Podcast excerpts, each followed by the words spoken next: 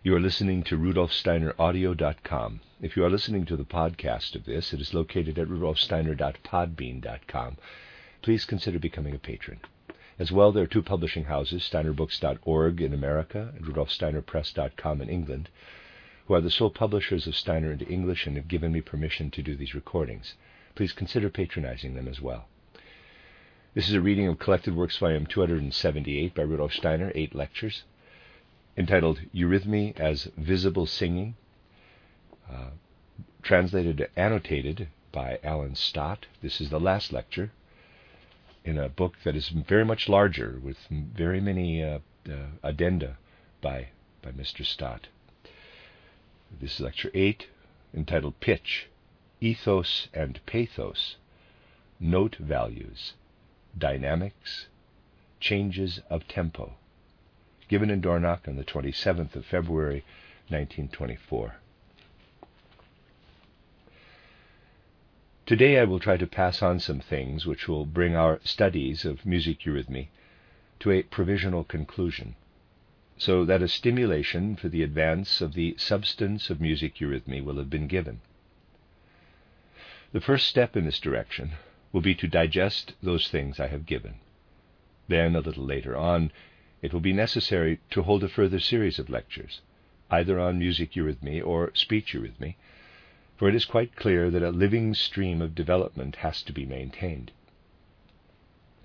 I have frequently said that eurythmy is only just beginning, perhaps only an attempted beginning, and it must be developed further. From yesterday's study, which dealt more with the bodily aspect of the human being, and with the way in which the body is brought into activity in the movements of eurythmy, I should like to pass over today to the aspect of soul and make clear to you how the life of the soul is brought to expression in every single movement or gesture. Your attitude to eurythmy must always be such as to prevent any form of pedantry. You will realize more and more that many things can be expressed either in one way or another and that in art it is a question of taste. And with several things you will have to consult your own feelings. Quote, what special means must I employ to bring this or that to expression?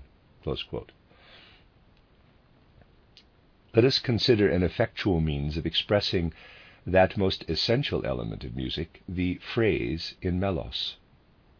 Let us consider the progression of the phrase since it really is the phrase which truly carries music into being, and direct our attention to that which gives the phrase its actual content, and makes it a true means of expressing the musical element, pitch.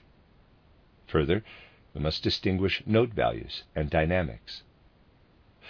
The three elements of pitch, note values, and dynamics really give us the inner content of the musical phrase. The more external aspect will be considered later. Now, everything musical, insofar as it is wrought out of the inner nature of the human being, comes from the feelings, from the realm of feeling.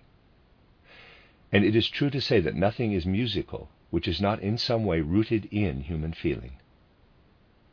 Similarly, when music streams over into eurythmical movement, Everything which is brought to life in this movement must also be rooted in the feelings. When we studied the anatomical, physiological aspect of the matter yesterday, we saw that in its more physical, bodily aspect, movement springs from the feelings. The scale is the human being, but actually the human being as he encloses his chest, or insofar as his chest is able to be revealed outward via the collarbone. The chest is connected with the feelings and carries within it the central organ of the feelings, the heart. And the physical characteristic we touched upon yesterday simply points to the fact that in music we have to do with the feelings. If I may put it in this way, feeling can be colored either more toward the head organization or more toward the limb organization. Should feeling tend in the direction of the head, it is expressed, so to speak, in the roundabout way of the intellect. Now, I must beg you not to misunderstand this, and think that it is my intention to intellectualize the musical element. I have no such intention. It is a fact, however, that precisely in the element of pitch, something is manifest which causes feeling to tend in the direction of the intellect, only it does not reach the intellect, but remains in the realm of the feelings. And so a musician need not in the least be interested when the intellectual physicist comes along and speaks of the frequency and pattern of sound waves. The musician can justifiably answer, quote, This may be all very well, and so on, but it has nothing to do with me. I am not interested in this. An intellectual conception of music leads away from the sphere of music. It may be left to the physicist. That element of music which tends toward the intellect is also felt. Pitch, in all its differing manifestations, is an experience of the feelings. And it is just because music inclines away from the intellect that the head has so little to do in music eurythmy. Indeed, in speech eurythmy too, the head should play practically no part, though naturally it should humanly accompany the movements carried out by the speech eurythmist. Of course, in a humorous poem, it would not be good for a eurythmist to make a face as if he had drunk a pint or so of vinegar. This would obviously be out of place. Generally speaking, the whole mental attitude should be suited to the content of the words. But if anyone attempted to do eurythmy with the face, and some people miss mime or a special play of the facial features, we could well answer that this would be equivalent, in real speech eurythmy, to someone accompanying his speaking with grimaces. In music eurythmy, exactly the same as in speech eurythmy, the head need not remain inactive, but just where it is a concern of manifesting the intellectual tendency of the musical element, that is, pitch, the activity of the head should be restrained as much as possible. Otherwise, interpretation, or the element of seeking meaning, enters into the musical element, and this is its ruination. This introduces thinking into art, and the moment you begin to think, artistic activity ceases.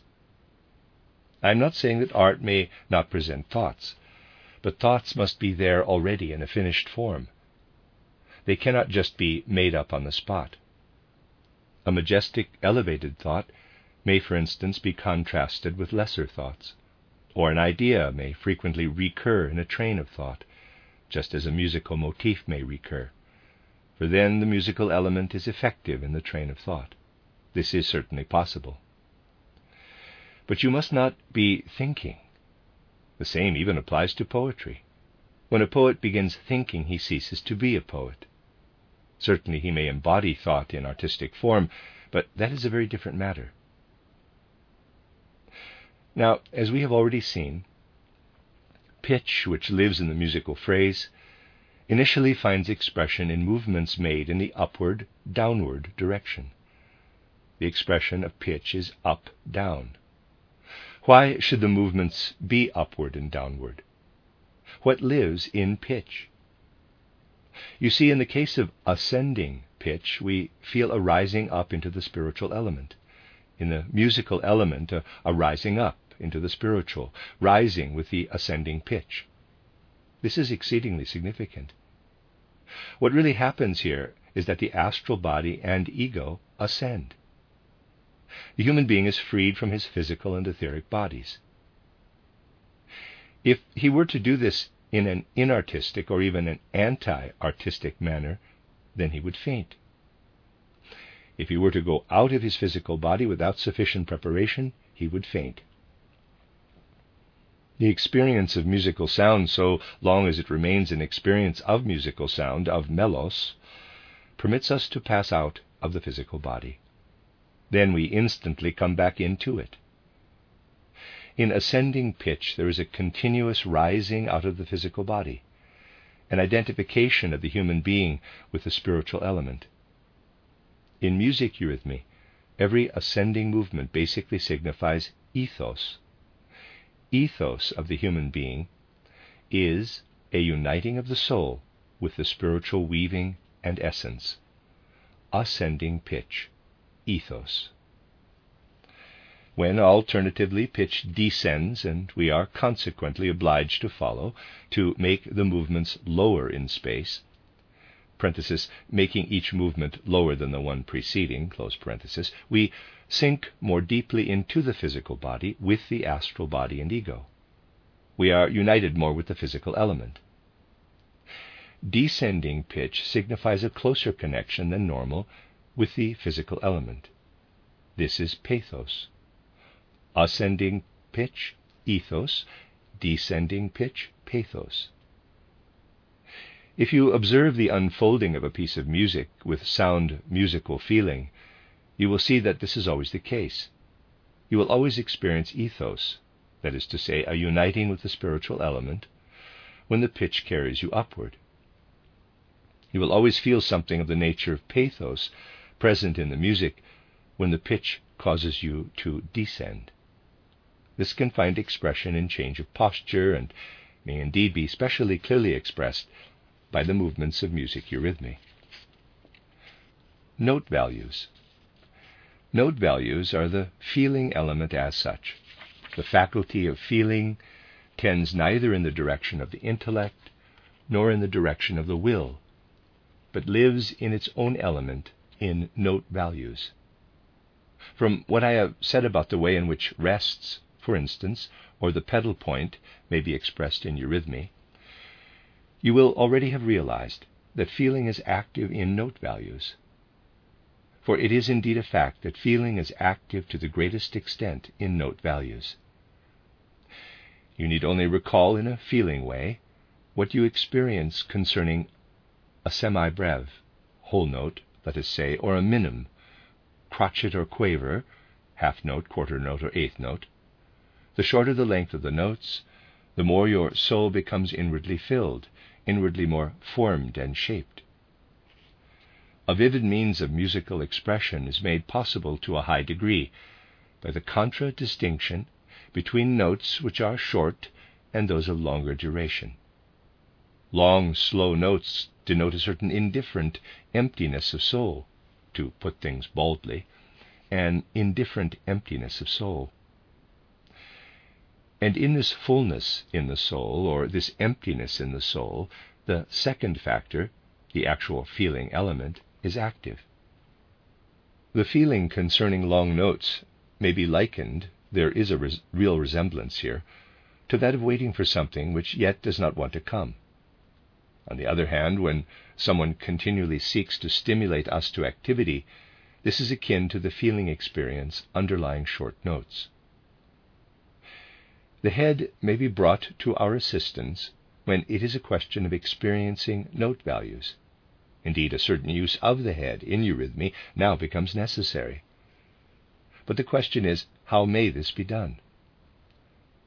You see, in pitch, the soul is purely concerned with itself. Consequently, in pitch, the soul rises up to God or sinks down to the devil, living to the extreme completely within its own essence. In note values, a certain enjoyment and participation in the world outside, a contact with the world, exists. A relationship of the human being with the outer world is expressed in note values. For this reason, an aesthetic and pleasing impression will be created when, in the course of short notes, beginning perhaps with minims or half notes and working up in ever increasing activity, you look in the direction of what you are doing with your arm, fingers, or hand, looking at your own eurythmy, carefully following your own movements with your eyes. When, alternatively, you have long semi-breves, whole notes, do not look toward but rather away from your movement, either straight in front of you or in some other direction. You will see that although this does not fully express the feeling involved here, this must be expressed through sustaining the note or through moving on. It will be accompanied in the right manner. There can be no doubt about the fact that in note values we have to do with the feelings. That is why the head may be brought to our aid. The head is not used here as a little interpreter. It simply expresses its participation in the feelings, and that looks quite pleasing. The third element is dynamics. In the phrase, dynamics, the realm of feeling, which is always the source of the musical element, are colored toward the element of will. The will, as such, does not come into play in the musical element, for the musical element always remains in the sphere of feeling. But, just as in pitch, where feeling tends to be colored toward the intellectual element, so in dynamics, feeling tends to be colored toward the will. Here it is somewhat different than with the head. In the head, that which is manifested in the arms as movement is brought to rest. The jaws can only move a little, they are at rest. Indeed, the head is entirely at rest. On the other hand, the legs and feet do retain a certain similarity to the arms and hands. So the movements of the arms and hands might possibly be accompanied with parallel movements of the feet when expressing a certain emphasis or a certain dynamic marking. If this were not so, there would be no dancing. Eurythmy should not become dancing, but there may be times when a tendency toward dancing may be a justifiable means of expression. When the dynamics demand that feeling be colored through the element of will. In musical dynamics, the human being's relationship with the world is even more relevant. Only pitch remains entirely inward. Note values bring the human being into a certain connection with the outer world Dynamics make this complete, for forte gains its strength from the will, whereas in piano the will impulse is lacking. Here, then, the movements of hand and arm can be reinforced by corresponding leg movements. These movements, of course, have to be graceful in the highest sense of the word. They should not be awkward, but have to be similar in style to what the arms and hands do. You will feel then what the legs have to do. Dynamics may be substantially supported if you are aware of the fact that increased dynamics is expressed by pointing the fingers, and a weakening of the sound makes the fingers rounded. So you can achieve something very expressive. Just think how much expression can be brought into the phrase, which is already very expressive from a musical point of view. Think, in the first place, how we are able to express the phrase by emphasizing varied pitch in the way we have learned. This may be accompanied by bringing out note values by a use of the head, looking either at or away from the gestures. The dynamics of the phrase may be lit up by a pointing or rounding of the fingers.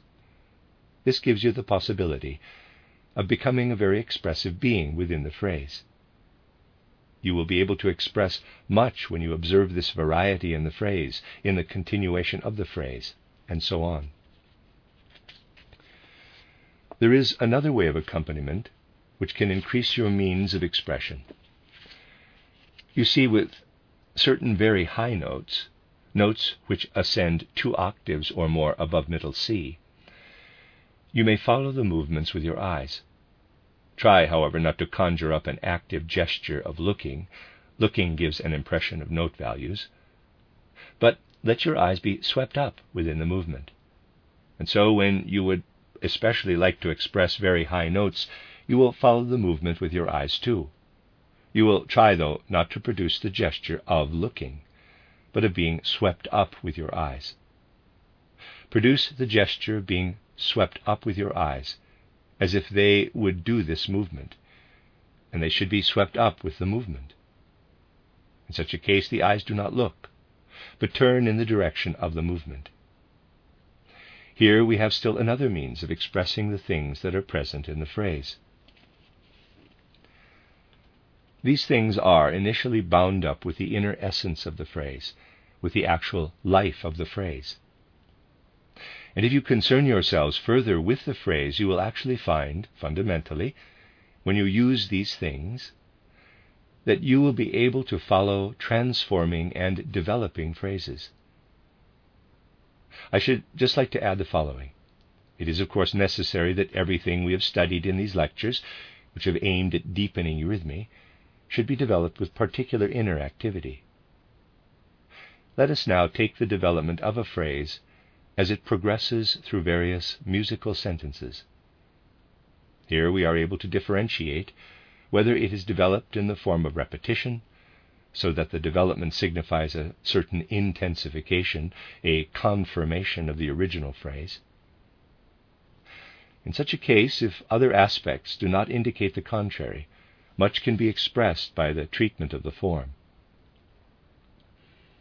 Let us suppose that you have to carry out some form such as this.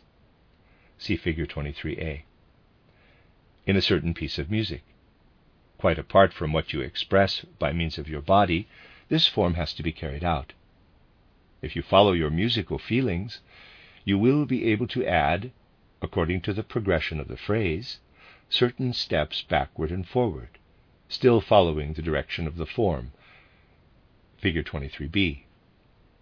If, however, the progression of the phrase is such that a second phrase follows the previous one, similar to that between question and answer, it would be good if the progression of the form were treated in this way.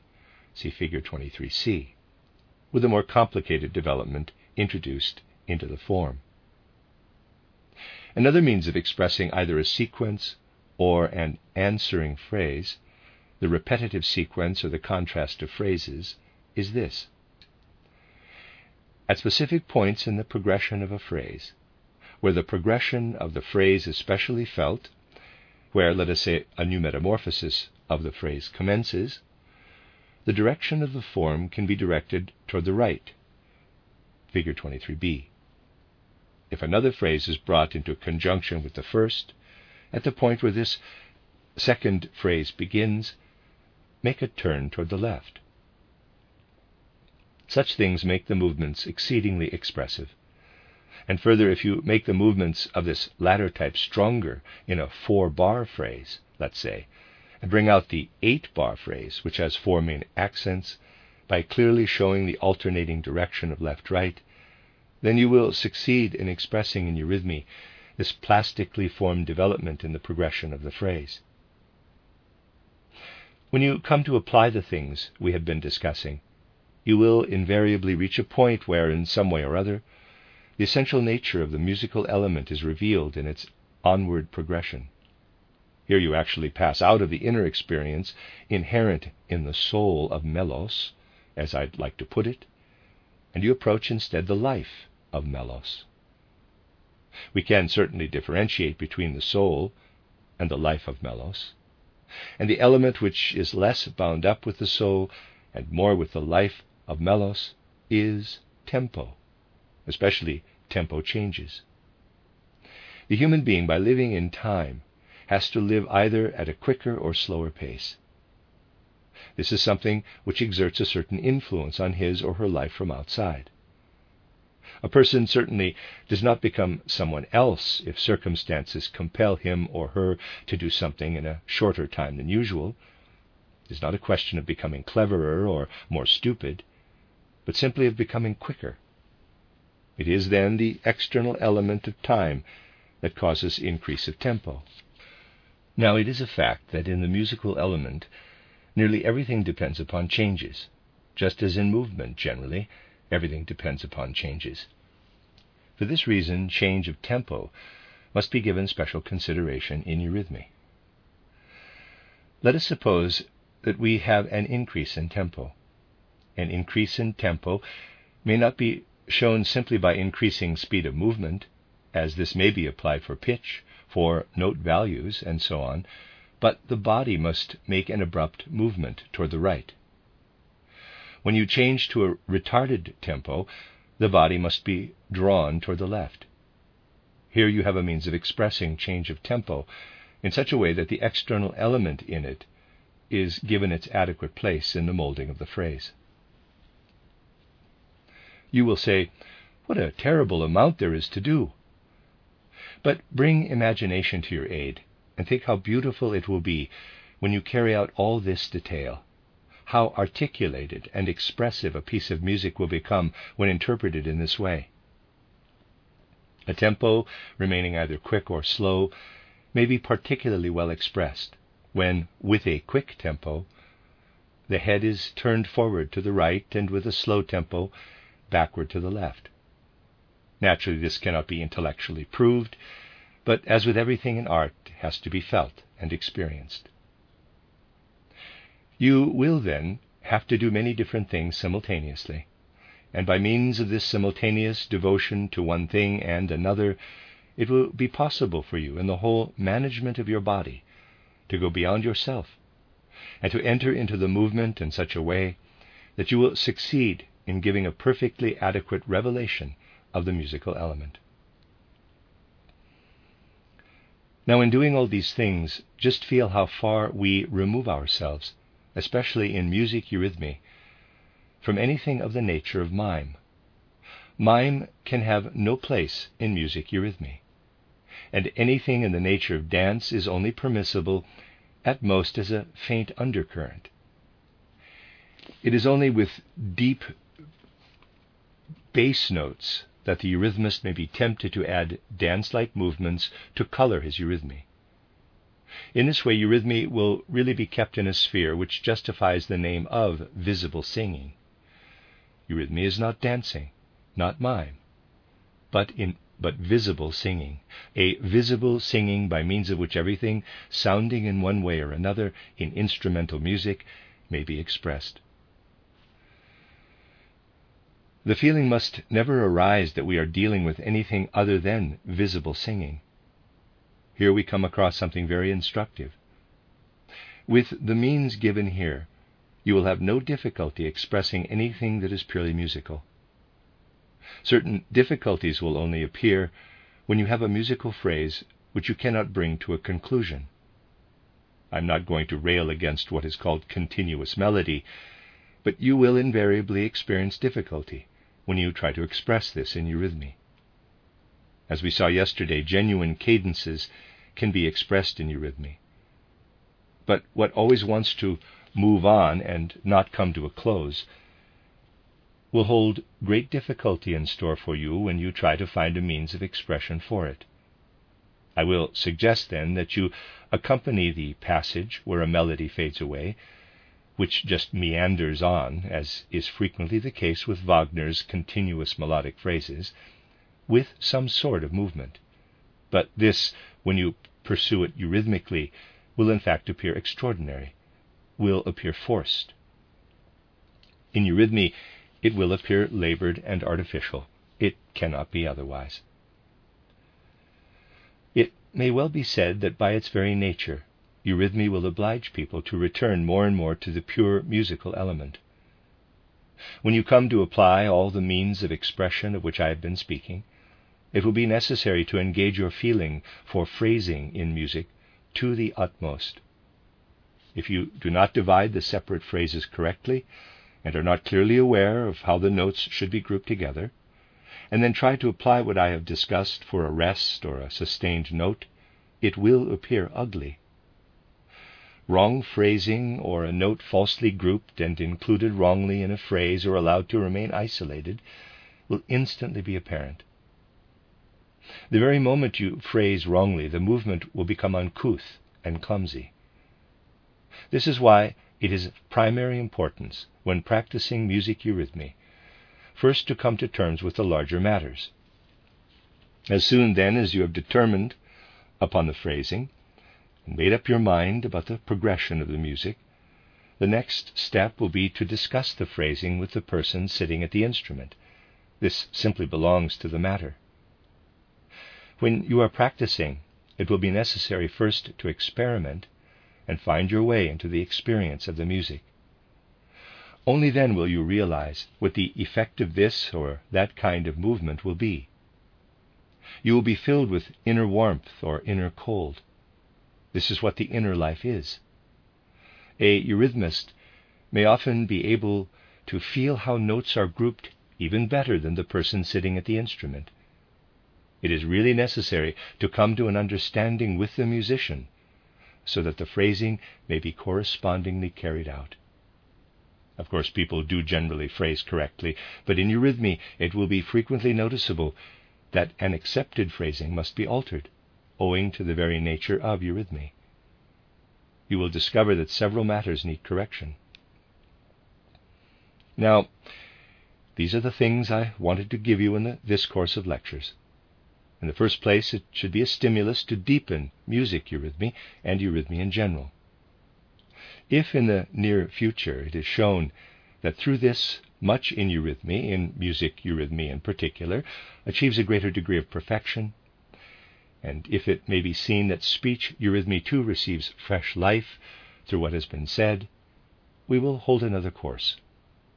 In this way, we shall be able to develop ever further what today is still only a beginning. But if instead of the eight lectures I had given fourteen, I would have been concerned that the subject matter be properly assimilated, then let us stay with what we have now received as a stimulus. And that is the end of Lecture 8 and the end of these eight lectures on Eurythmy as Visible Singing, Collected Works, Volume 278 by Rudolf Steiner, translated by Alan Stott.